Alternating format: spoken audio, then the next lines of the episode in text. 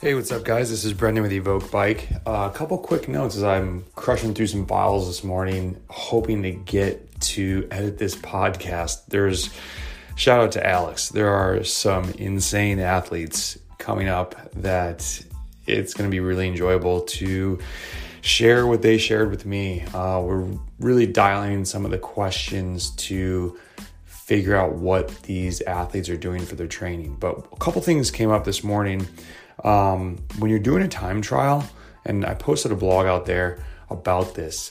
Yes, you do want to get your bike up to speed as quickly as possible, but I really don't think you want to be going so deep that you're like sprinting off the line.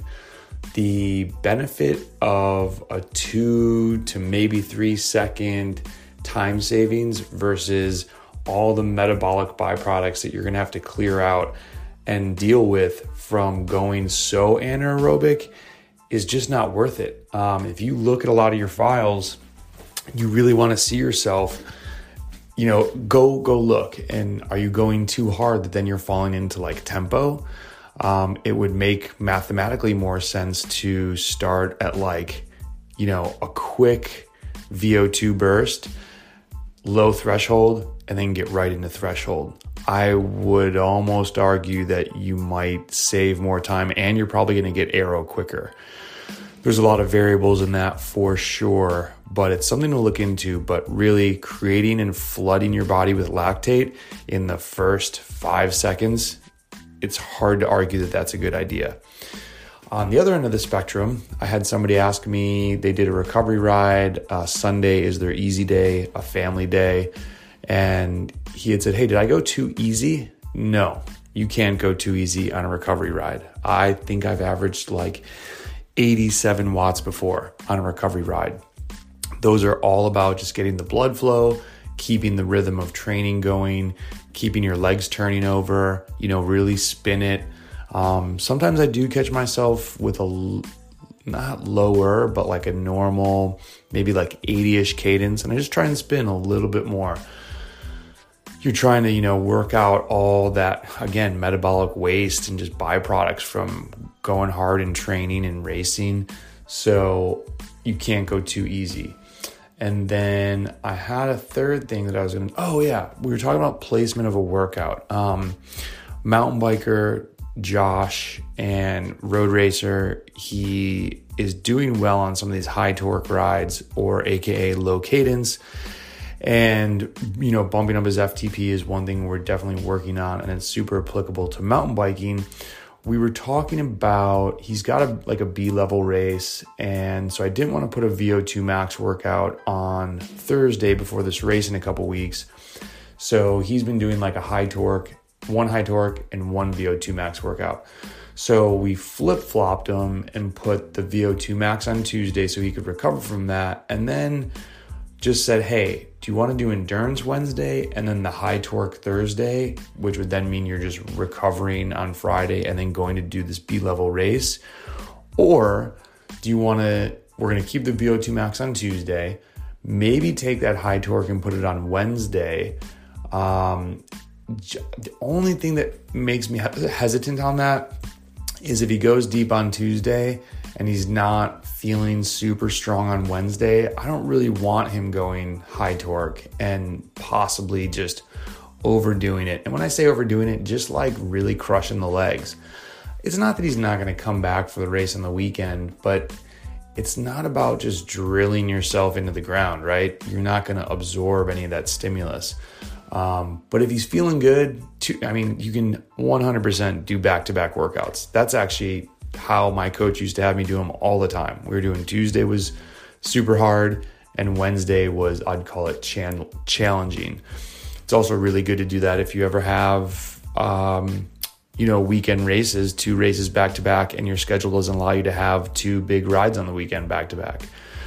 So I think the thing to think about there is if you can do it Wednesday, then Wednesday would be the high torque. If he's feeling good, take Thursday's recovery, and then he could do an openers ride on Friday. And you know, it's not like you're resting too much for this B level race. You're still training through it because you had two hard workouts. I think the takeaway is Are you recovered enough to have the high torque be beneficial, or is it just kind of drilling you into the ground? Um, while there is a time for that, I don't think it's very often.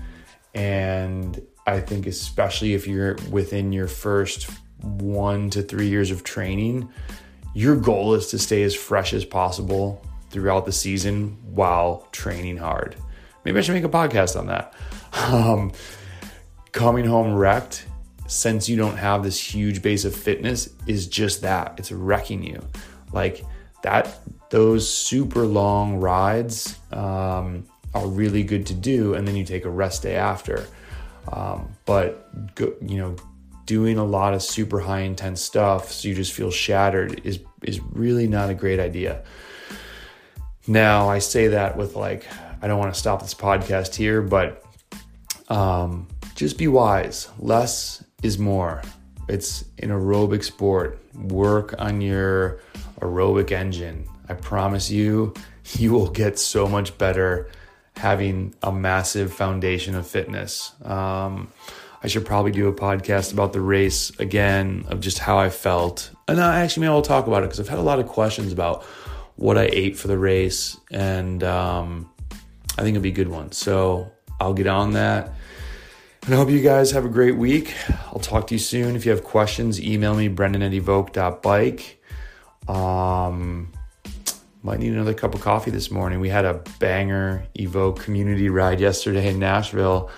Shout out to everybody that was there. It was about at the end of the ride, with maybe an hour to go, we had done 40 miles as the group, and there were still like 20 people there, and we were not going easy. And then we shredded the last hour, which was super fun.